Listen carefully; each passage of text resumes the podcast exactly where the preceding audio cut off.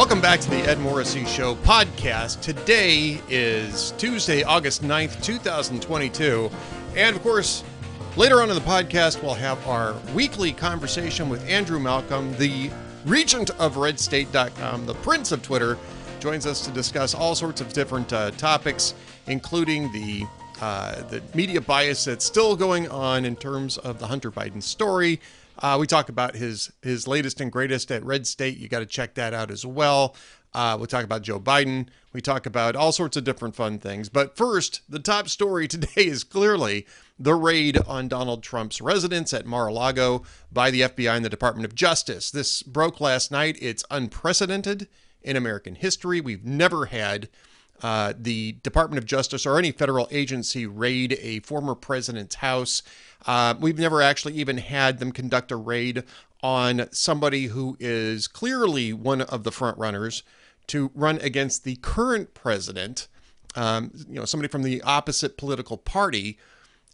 This raises all sorts of questions. One is that the Department of Justice had to know just how unprecedented this was. Attorney General Merrick Garland had to have signed off on this. Christopher Wray at the FBI had to have signed off on this. So the question becomes what is it that they were looking for? Because the initial reports that this is about document retention just simply doesn't make any sense at all. I mean, it certainly had the Presidential Records Act. There's been a lot of accusations that Donald Trump has violated that. Uh, the National Archives have been in a tussle with him for ever since he left office over documents that he had. They handed over some documents in February, and and Trump was still continuing to work with the National Archives and the, the Department of Justice, apparently, at least according to the Miami Herald this morning, on determining whether or not he needed to release any more of the records that he retained at Mar-a-Lago. They put they put a padlock on it. They increased security around it while this was going on. Uh, the Miami Herald said that the FBI used this as a predicate, the, the cooperation as a predicate to get the search warrant. So this is the same type of complaint that the Department of Justice refused to pursue when it came to Hillary Clinton. I mean, we were just talking about this six years ago. Uh, we were uh, six years ago, almost almost six years ago to the day.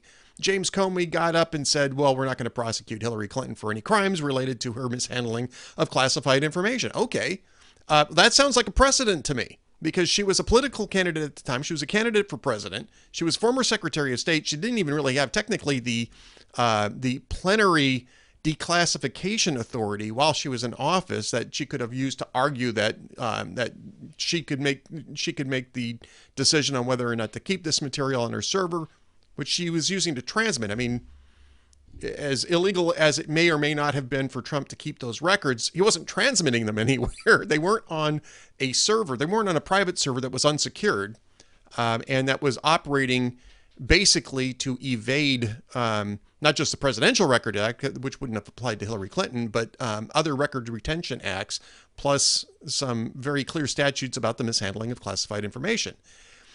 So if it's not that, and Andy McCarthy, I, I, write about this later on in, in the post. I have a series of posts um, on this today. Uh, Ron DeSantis weighed in, Glenn Youngkin weighed in. I want to talk about Glenn Youngkin in just a moment. But Andy McCarthy, when I talked to uh, Young, uh, in the Glenn Youngkin post, Andy McCarthy argues that there's just simply no way that this is about document retention. This is a predicate to have uh, with something to do with January 6th. Now, Andy's a former uh, federal prosecutor. We've interviewed him here many, many, many times. He's a great guy. He's very insightful. He understands how the Department of Justice works. And he thinks that they're working on a different case and they use this as a predicate to do a complete search to try to tie Trump to the violence of January 6th.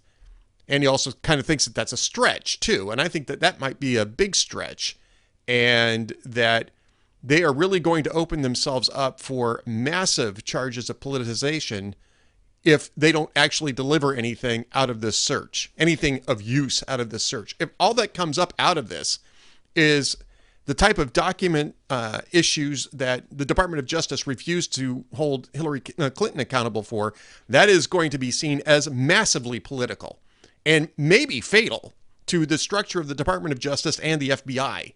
Because once Republicans take control of Washington, and they're eventually going to, they're going to go after the DOJ and the FBI very hard on this. They're already inclined to do so based on other politicizations that have taken place, notably, as Glenn Youngkin pointed out, the attempt to paint parents objecting at school board meetings as domestic terrorists, and then the refusal to enforce the clear federal law against demonstrating at the homes or offices of federal judges uh, after the leak of the Dobbs decision was made and uh, the, the, demonstrations that took place in front of the um, in front of the justices' houses, the Supreme Court justices' houses.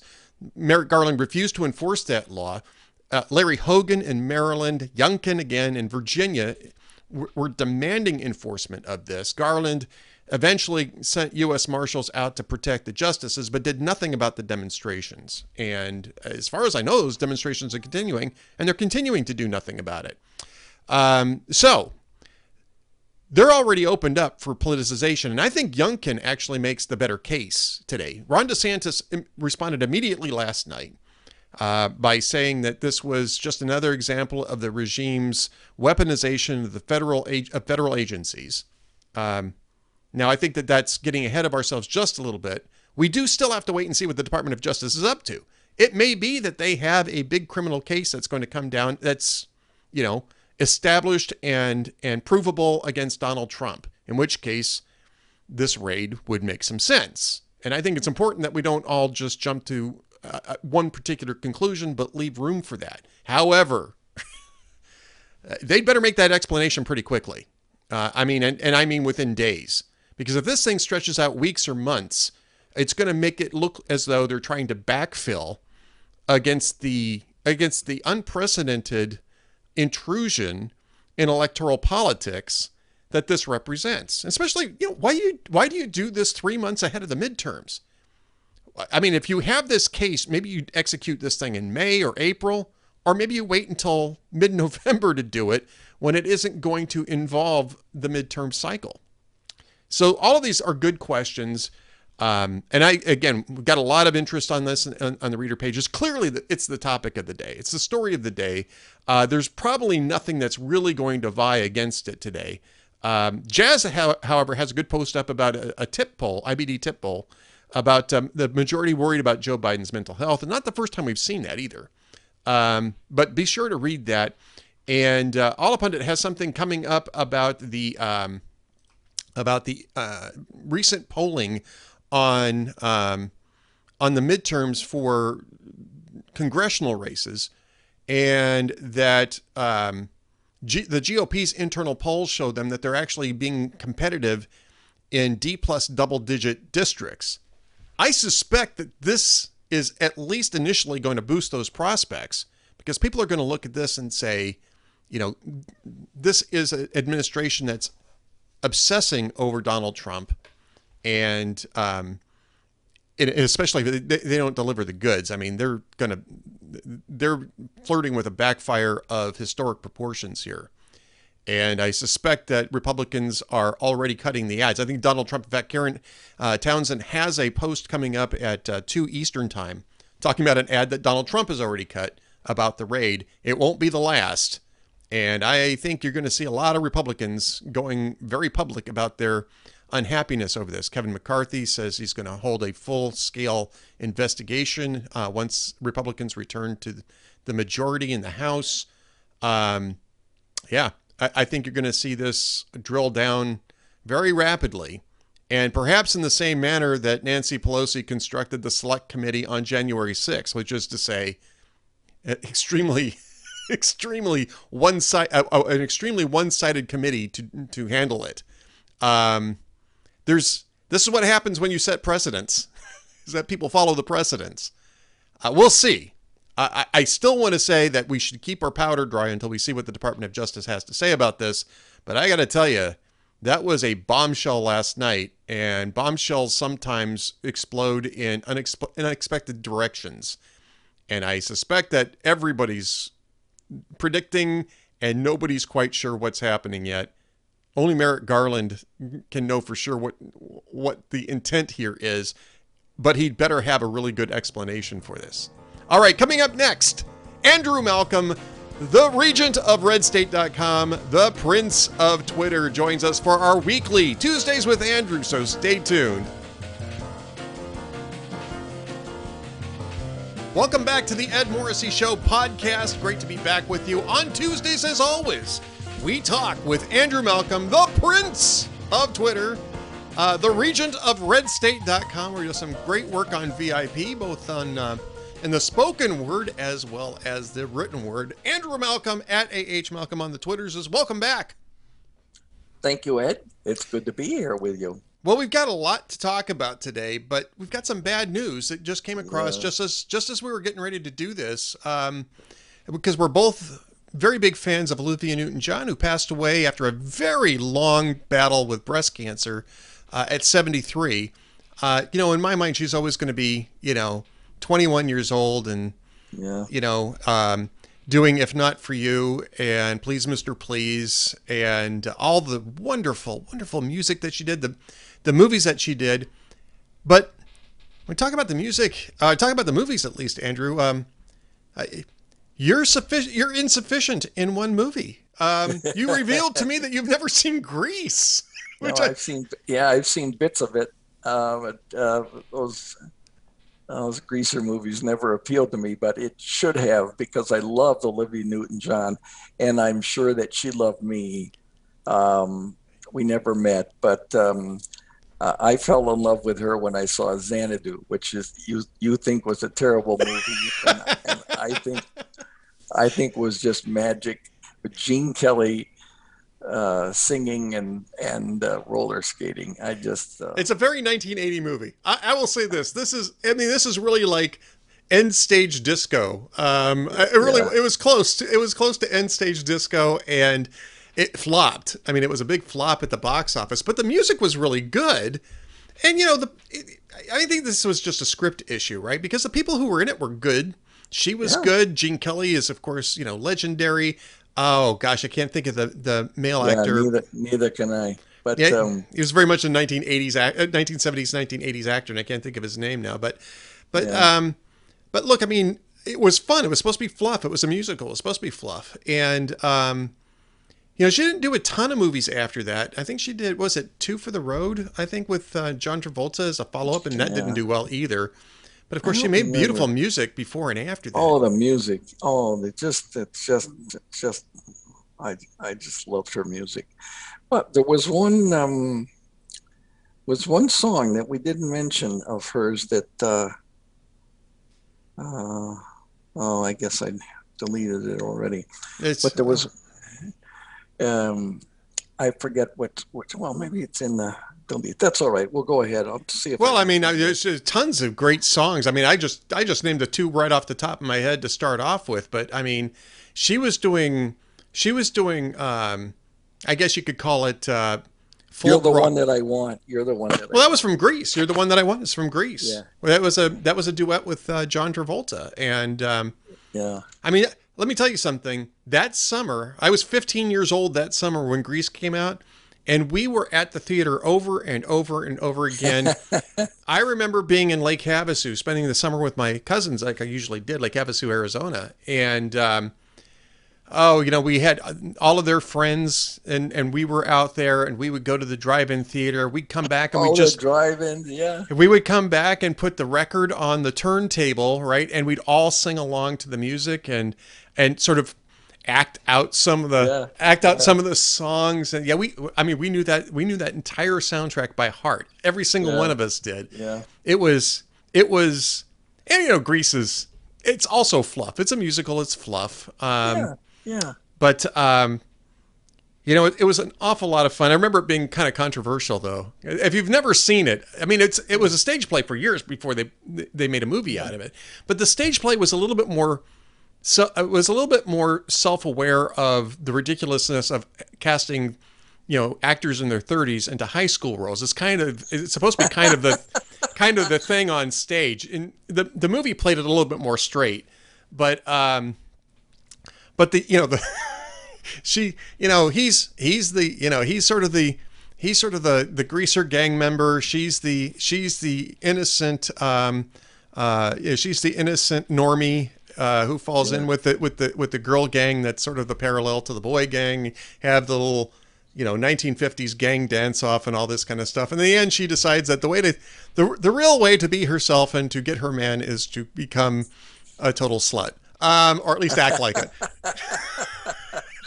and uh, um, that Ed, that was not the real Olivia. It was not the real Olivia Newton John. I knew. No, that, was, and that was not the real Olivia Newton John. Um, you know, one of my, I, I, was telling Andrew before we went on the air, this was my very first adolescent celebrity crush was yeah. Olivia Newton John. And I mean, it, it endured. yeah. and, oh, and it, it endured until, it endured to, until, what time is it right now? Oh, she was yeah, such she was such a yeah. lovely person and and um, didn't deserve that long struggle. 1993, I think, uh, was the diagnosis. Yeah, she had a hard and, life. I mean, she her husband she, disappeared at one point. Really? Oh, I yeah. One, one of her husbands disappeared while they were on vacation in Mexico. I think he never did reappear.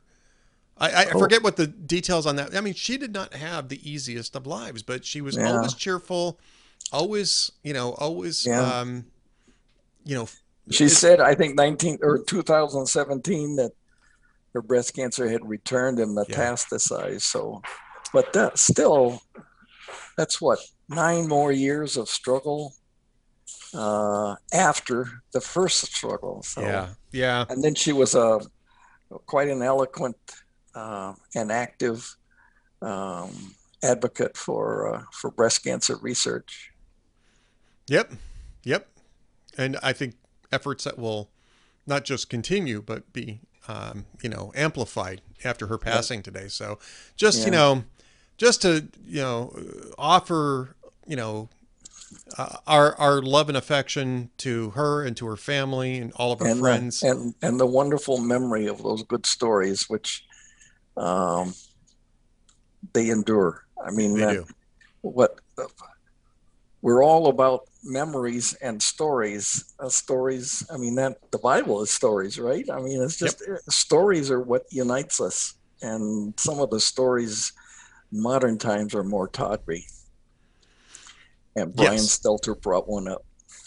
Well, that's what that's what we call in the business a segue. Uh, that's that's why Andrew is that's why Andrew is such a a, a professional in this business because he understands that's the right. art of the segue. Yeah, let's talk a little bit about Brian Stelter. Now, Brian Stelter was on reliable sources yesterday. He was interviewing a Biden spokesman named Michael LaRosa, and and I mean, I've got a post. By the time this goes up, the post will already be up at Hot Air. I've already written a post. It's going to go up a little bit after we get done discussing this. Um, and so I'm going to access it really quickly just so I can make sure that I've got this, I, that I accurately quote Brian Stelter in this. They're talking about um, whether or not Joe Biden's going to run again in 2024, which is suddenly, you know, a topic that you can discuss. His age is a topic you can discuss, but not just his age, Andrew. This was what Brian Stelter said. Um, to Michael LaRosa. Well, what about his son? What about Hunter? Hunter under federal investigation. Charges could be coming any time. This is not just a right wing media story. This is a real problem for the Bidens. And I said, you know, he's right. It's not just a right wing media story now. It never was just a right wing media story. it's right. just that Brian Stelter, along with the rest of his colleagues in the mainstream media, acted as though it was, it was only a right wing media story. I mean, the uh, the cojones on on Stelter. I mean, that's oh yeah. Yeah. That's that's something else. I mean, that's right. They're the, the size. They're the size of potatoes. Yeah. I knew you were going to work a potato reference in there, Andrew. Oh, yeah, I know what yeah. you did. I see what you did just there. I, another way in which Andrew Malcolm is the consummate yeah, oh, professional, oh, you know. But uh, but I mean, this is the reason why it's not a right wing media story now is because the left wing media wants Biden to get the hell out of office. I mean, That's he's a right. disaster, and they yeah. want to push him out for somebody else in 2024. So suddenly, we can now start talking about Hunter Biden and his laptop right. and his oh, corruption. Yeah. It's a terrible baggage, Ed. I don't know how he could possibly run again. Right. Well, I don't know how he's going to run again when the mainstream media is throwing him under the bus. But um, but I mean, A, it's always been a legitimate story.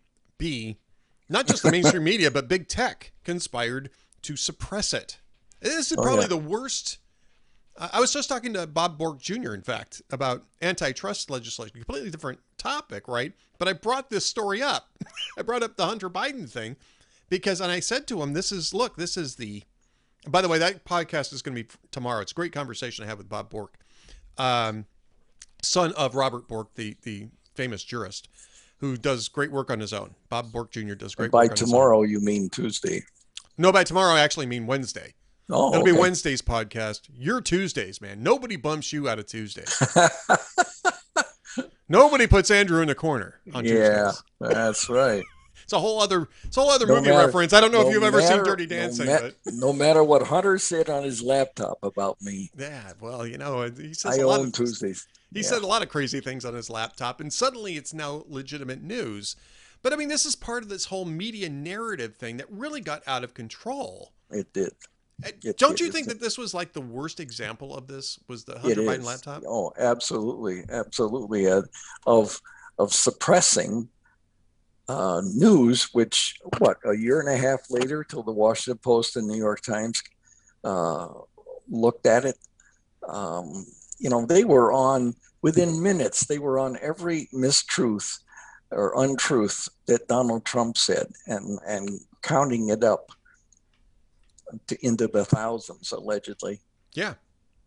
Uh, and yet we have a sleazebag son of the, well, at the time, a man who wanted to be president, who then became president, uh, uh, with videos, naked videos, drug videos, prostitutes. I mean, the, the whole and and the big guy narrative uh, selling influence with his family name all around the world.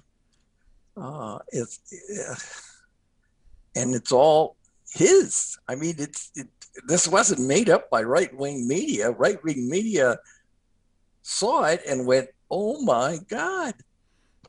Yeah, I mean, I, it was the New York Post. I mean, it's I- certainly Yeah. they're they're they're on the right. You know, they're they're on the right side of the spectrum, but it's still a news organization, and it was still news. I mean, Hunter Biden's you know corruption involving Hunter Biden during Joe Biden's vice presidency should have been news in the 2020 cycle, and Absolutely. and CNN, where Brian Stelter is at, along with the Washington Post, the New York Times, and big tech conspired to paint it as paint that reporting as Russian disinformation, even though people who had been communicating with with Hunter Biden uh, in the emails that were that were reported by the New York Post went public and said, "No, that's actually what was being emailed. We I was part of that conversation and that's legit." And you couldn't get a major news organization. NPR said, "We only NPR, we only we only pay attention to to real uh, real news items, not fake news items." I mean, Well, you know, there's a picture of uh, Joe Biden who who took Hunter and um, his granddaughter uh, Finnegan eh, to uh, Beijing with him on an on Air Force Two on an official government visit, and he took Hunter there so that Hunter could consummate some business deals with Chinese business people that, of course, Joe Biden knew nothing about and never met with, and those pictures of him meeting with them had to be photoshopped, right, Ed? Yeah, right. Exactly. Yeah. I mean, again, this is about narrative journalism, right? Now that now that Joe Biden is a liability for Democrats, Yeah, the, the, they, they, everybody wants to dump him, and so now these media outlets are paying attention to Joe Biden because it benefits them to try to push him out of office. Um, I mean, it's it's the worst of media uh, it's narrative journalism in both directions. Um, and Stelter's at the center of that. Stelter's absolutely at the center of that. I don't know how they sleep at night. I really don't. They, I guess they never were professional news people. I, as uh, as Don Surber pointed out, uh, my God, this guy began in journalism in the days of hot type, and I did. Well, uh, but back then there were scruples. You know, I mean, you you you couldn't uh, you couldn't be so biased as they as they have become. And I've said this before on our show. I don't know that um, that our mainstream media, which I regard as important for our democracy's proper operation, I don't know that that it can ever regain its credibility. Uh, it's just been years of tawdry, distortion, um, and even worse, um, uh, what's the word? Uh, ignoring. Yeah. Ignoring things. Uh, silencing it. I mean, silencing, it wasn't yeah. even ignoring it. I mean, with the actively silencing it. NPR making a big to do about the fact that they weren't going to cover any part of that Hunter Biden story because it was beneath their dignity to cover it. I mean, just uh, it's it's insane. Yeah, yeah. I don't. Um, it. You know, I feel like I want to go take a shower now. It. Well, I'm I'm living in Central Texas, so I kind of feel that way anyway. All the time. It's warm. It's warm here. Who? Somebody didn't tell me, Andrew, that it got hot in Central Texas. I I I feel like I feel like a CNN viewer who who just realized that the Hunter Biden story was legit. Wait a minute, who? I I wasn't told that that Yeah, was legit. That's, right. That's right. I I thought I thought uh, Brian Stelter was was it what's the word a prophet a prophet. A prophet. He was Yeah. a prophet. Yes. Um, and and I'm I am shocked shocked to discover otherwise. I'm shocked shocked to discover that you have hundred degree sup- days out here in Central Texas. I'm I'm surprised that he's still there. I mean, if Discovery wants to, You know, it's interesting too because um, Puck News, which I I've only just recently become aware of, uh, is reporting that um, Discovery's um, Discovery's guy, uh, David Zaslav, I think is his name, the guy that's running things now over you know in um, Warner Brothers, which owns CNN. Um, that they're going to start doing some wholesale layoffs starting next month, but I mean, there there were rumors that Stelter's uh, job was on the chopping block, you know, last in the springtime, and he was Yeah. supposed to be gone by June. I mean, for some reason he's still there. I don't know why, but for some reason he's still there. well, he's got videotapes on somebody, but Now- they're fake. They're fake, Ed. okay, okay, folks, just just to make sure that we're we're clear on this, we are we are not reporting that. We are merely No, no, we are re- we are merely having some fun. It's Satirize, still- satirizing. We are Yes. satirizing it, yes. Uh, he knows where the bodies are buried, apparently, is what Andrew is saying. I, and actually, I'm not even sure that that's the case. Maybe they just haven't gotten around to it. Um, because in the summertime, I mean, let's face it, in the summertime, there's not much need to make a bunch of changes. But after Labor Day, you know, people are going to start paying attention to the to the midterms a little bit Yeah, more. if you- but if you want to can somebody, now's the time. People Yeah. aren't paying attention. Yeah, that's what I'm thinking. Is that um, if if Zaslav really is going to make those types of cuts at CNN that have been rumored about getting rid of the really hard uh, ideological voices and going back to a a more traditional news model at CNN, then Stelter's got to be one of the first guys to go. Yeah, and Yeah. lemon. And Lemon. And Lemon, yeah. So, yeah, I'm, I'm a little surprised he's still there, too. Well, let's talk a little bit about what you're writing about because um, you- you've got a couple of things going on here in the VIP section. Um, one of which is extremely popular, by the way. Your Malcolm on the Right uh, podcast this this week about woke companies losing favor with Americans these Yeah. days. One of the hottest um, one of the hottest uh, short podcasts that we've got in the whole uh, Town Hall Media Group.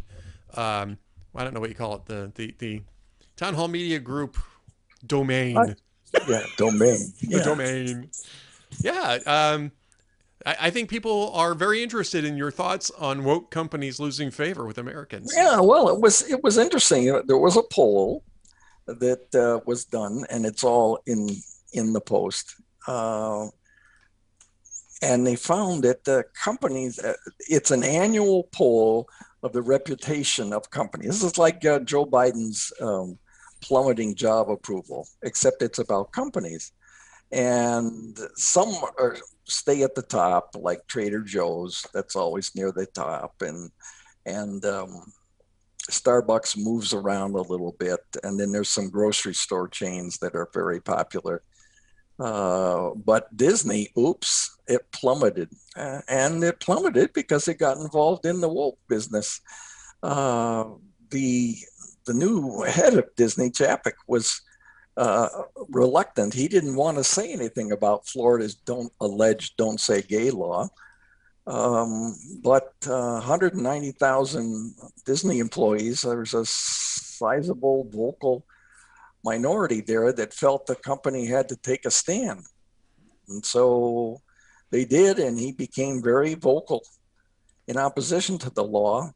And the state legislature became very vocal in opposition to Disney, a California company getting involved in Florida politics. So they took away Disney's uh, special tax status, which is worth millions, um, they and they took it away, which will cost uh, Disney, Disney customers, Disney residents uh, a fortune over time, uh, all because they wanted to get involved. What the the reputation of Disney plummeted from the 30s down into the 60s of the top 100 companies. So it was just interesting. I thought that uh, there was such a thing as a job approval for for company, very visible American companies that we all know.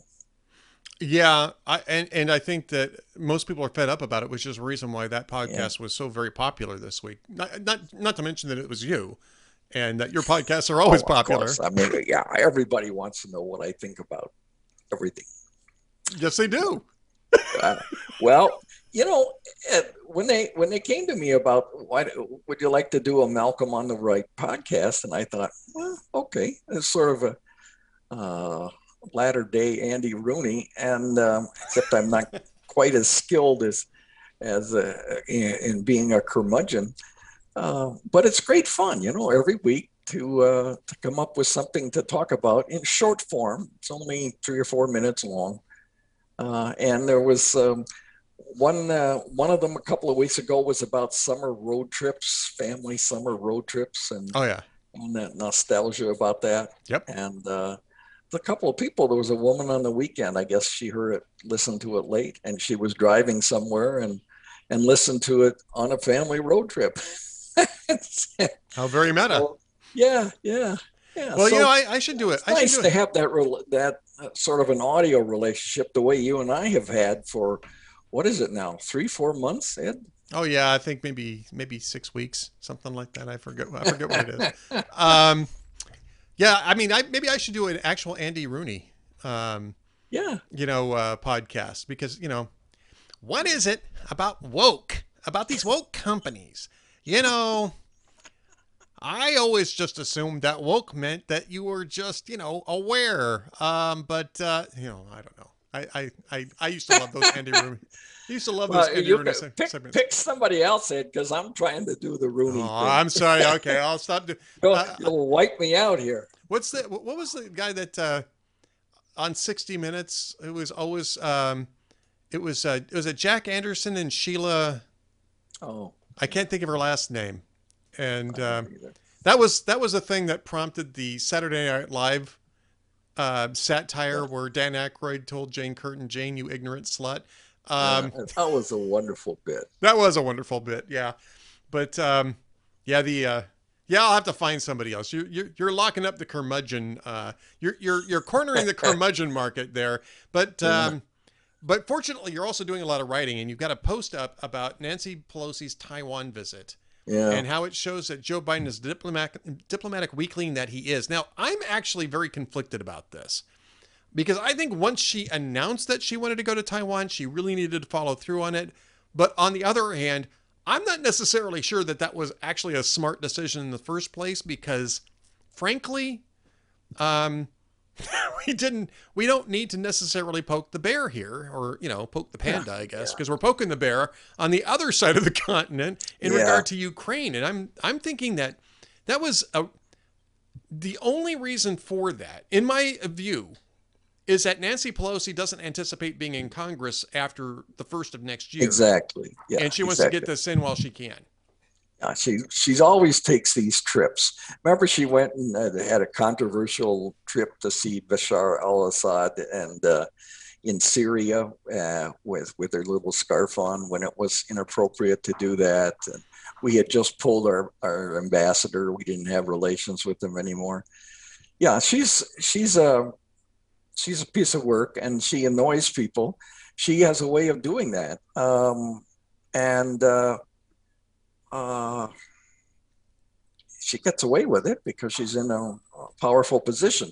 Right. Now, my research showed that um, it was supposed to be a quiet visit, uh, and uh, they weren't going to announce it publicly until she was gone, and then it would be less of a flaunting in your face right.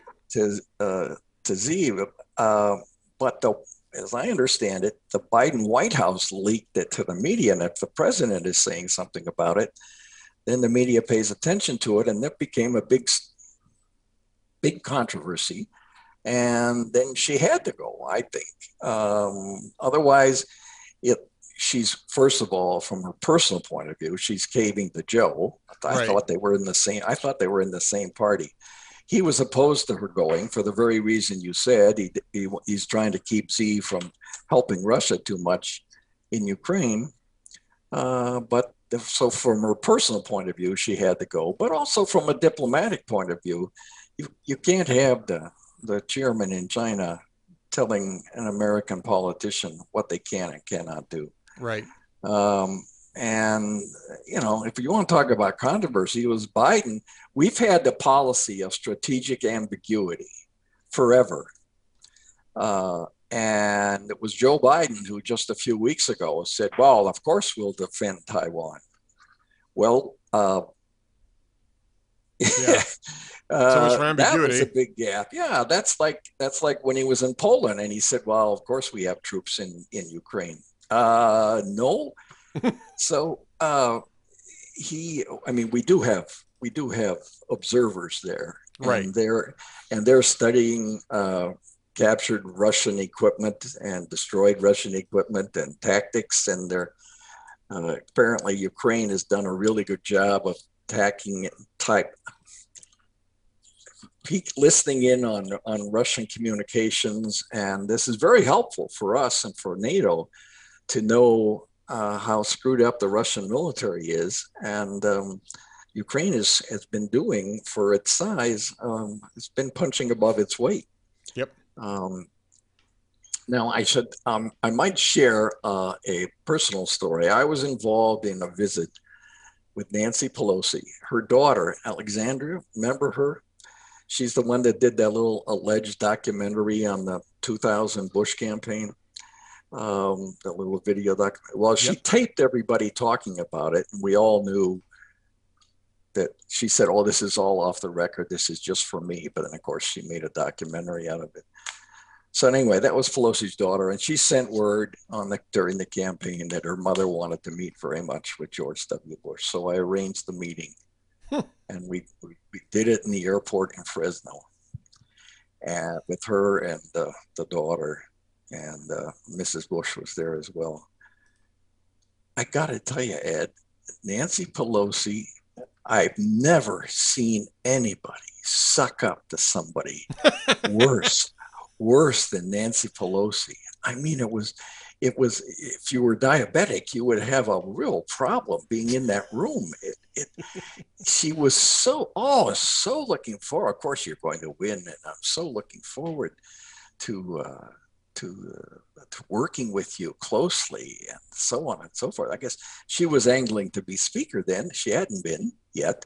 Right. Uh, and uh, uh, at one point, uh, uh, I got a strange look from one of the Bush family members, like, good God, what is this about? And of course, George W. handled it very professionally, and he was good working with Democrats. Um, he liked them, and he knew a lot of them when he was when he was younger, and uh, had worked with them in the um, as governor. And in Yeah. fact, I, for, I forget his name now, but the lieutenant governor was a Democrat. They were elected separately there, and he uh, uh, Bush went to meet him before his election as governor and said he was looking forward, like Nancy did. I was looking forward to working with him. And the Democrat waited, see in the media that the meeting was leaked, and it wasn't. Anyway, long story short, they became very close friends. And in his will, when he died, um, he asked that George uh, W. Bush give the eulogy at his funeral. Um, so, I mean, uh, people make fun of Bush for you know working and talking and being friendly with Michelle Obama and all that, but that's just his style. Or he can he can get along with them, and he got a lot done in Texas with that when the legislature was Democrat. So, Yeah. anyway, it was just an interesting story. Uh, that was my my big uh, peek into the uh, operating mannerisms of of Nancy Pelosi. Yeah. Yeah. Yeah. Well, good column. Um, Thank and, you. And I'm still not exactly sure what it was that Pelosi thought she was accomplishing uh, with that. The getting in the news eventually. I guess. yeah, I right. guess. But yeah, I think that that, that was her swan song, um, as Yeah. not just as not just as House Speaker, but basically as a member of Congress. Because I think this next time, when she loses the gavel, that she's just going to resign and let California hold a special election in that oh so precarious Democratic uh, district of San Francisco. Yeah, I think she's it's- I really think it's deep. she's re- she really fixed it up that that district in San Francisco. I think it's D plus 63 in the Cook Index, and that means that there's only 63 Republicans in the entire Yeah, district. yeah, you know? yeah. So, Yeah. um, yeah. Um, so, Well, yes. that's like Wyoming. Uh, uh, there's like um, thousands and thousands of Republicans, and I think there's thirty thousand Democrats registered in in Wyoming, and allegedly Liz Cheney is trying to get them to switch over. But I don't think even if all of them did, that uh, that that would be enough to save her this time. no, I, I mean, it'll be interesting to see what the how that works out, but I think Liz Cheney is going to be uh, retired by, uh, Oh, yeah, by, by the time. retired the- from the House, but uh, yeah. oh yeah, yeah. think That's what I mean. Yeah. He's going to be around for a while. Yeah. Well, her She'll- father's still around. I mean, he's cutting ads for her in Wyoming, Yeah. so you know he's not even and, retired. and in the ad, you know, there there- he did Well, I don't remember how long it was, a minute. He did um, uh, speaking about her. He didn't say Wyoming once. It was Yeah. all Trump. It was all anti-Trump. The Yeah. worst, the worst threat to the United States in our history. You know, and the irony of this is, even if you agree on that point, which you know, I'm I'm unhappy what what happened after the 2020 election, but even if you agree on that point, you know, Democrats were calling Dick Cheney the worst threat the American. I mean, I, I remember when that was an accusation thrown at Dick Cheney during the Yeah, um, during yeah. the Bush years. So, yeah, you know, it's it's interesting how politics comes around. Anyway. We're going to have more on all of this stuff next week because we're going to do this all again next week, Andrew, because it's always oh my Tuesdays gosh, we're gonna do this. I think Ed, we're gonna do this till we get it right. Yeah, well, you know, that might take a while. that might take a very long while, Andrew Malcolm. yeah. Don't forget that Andrew is the prince of Twitter at AH Malcolm on the Twitterses. He's at Red State. He's the regent of redstate.com. Great stuff going on over at Red State. And Andrew, we'll talk next week. Okay. Thank you, Edward. Thanks, everybody. See you then. See you then. Stay tuned for just a little bit more from the Ed Morrissey Show coming up right after this. Thank you for watching and listening to the Ed Morrissey Show podcast. Be sure to subscribe at Spotify, Apple Podcasts, and YouTube to get alerted as soon as new episodes get published. You can support the Ed Morrissey Show and Hot Air's VIP reporting by becoming a VIP member, too. Visit hotairvip.com and use the promo code SAVEAMERICA, all one word, for 40% off your membership. Choose VIP Gold and gain membership to access to all of the Town Hall sites. Thanks again for watching and listening.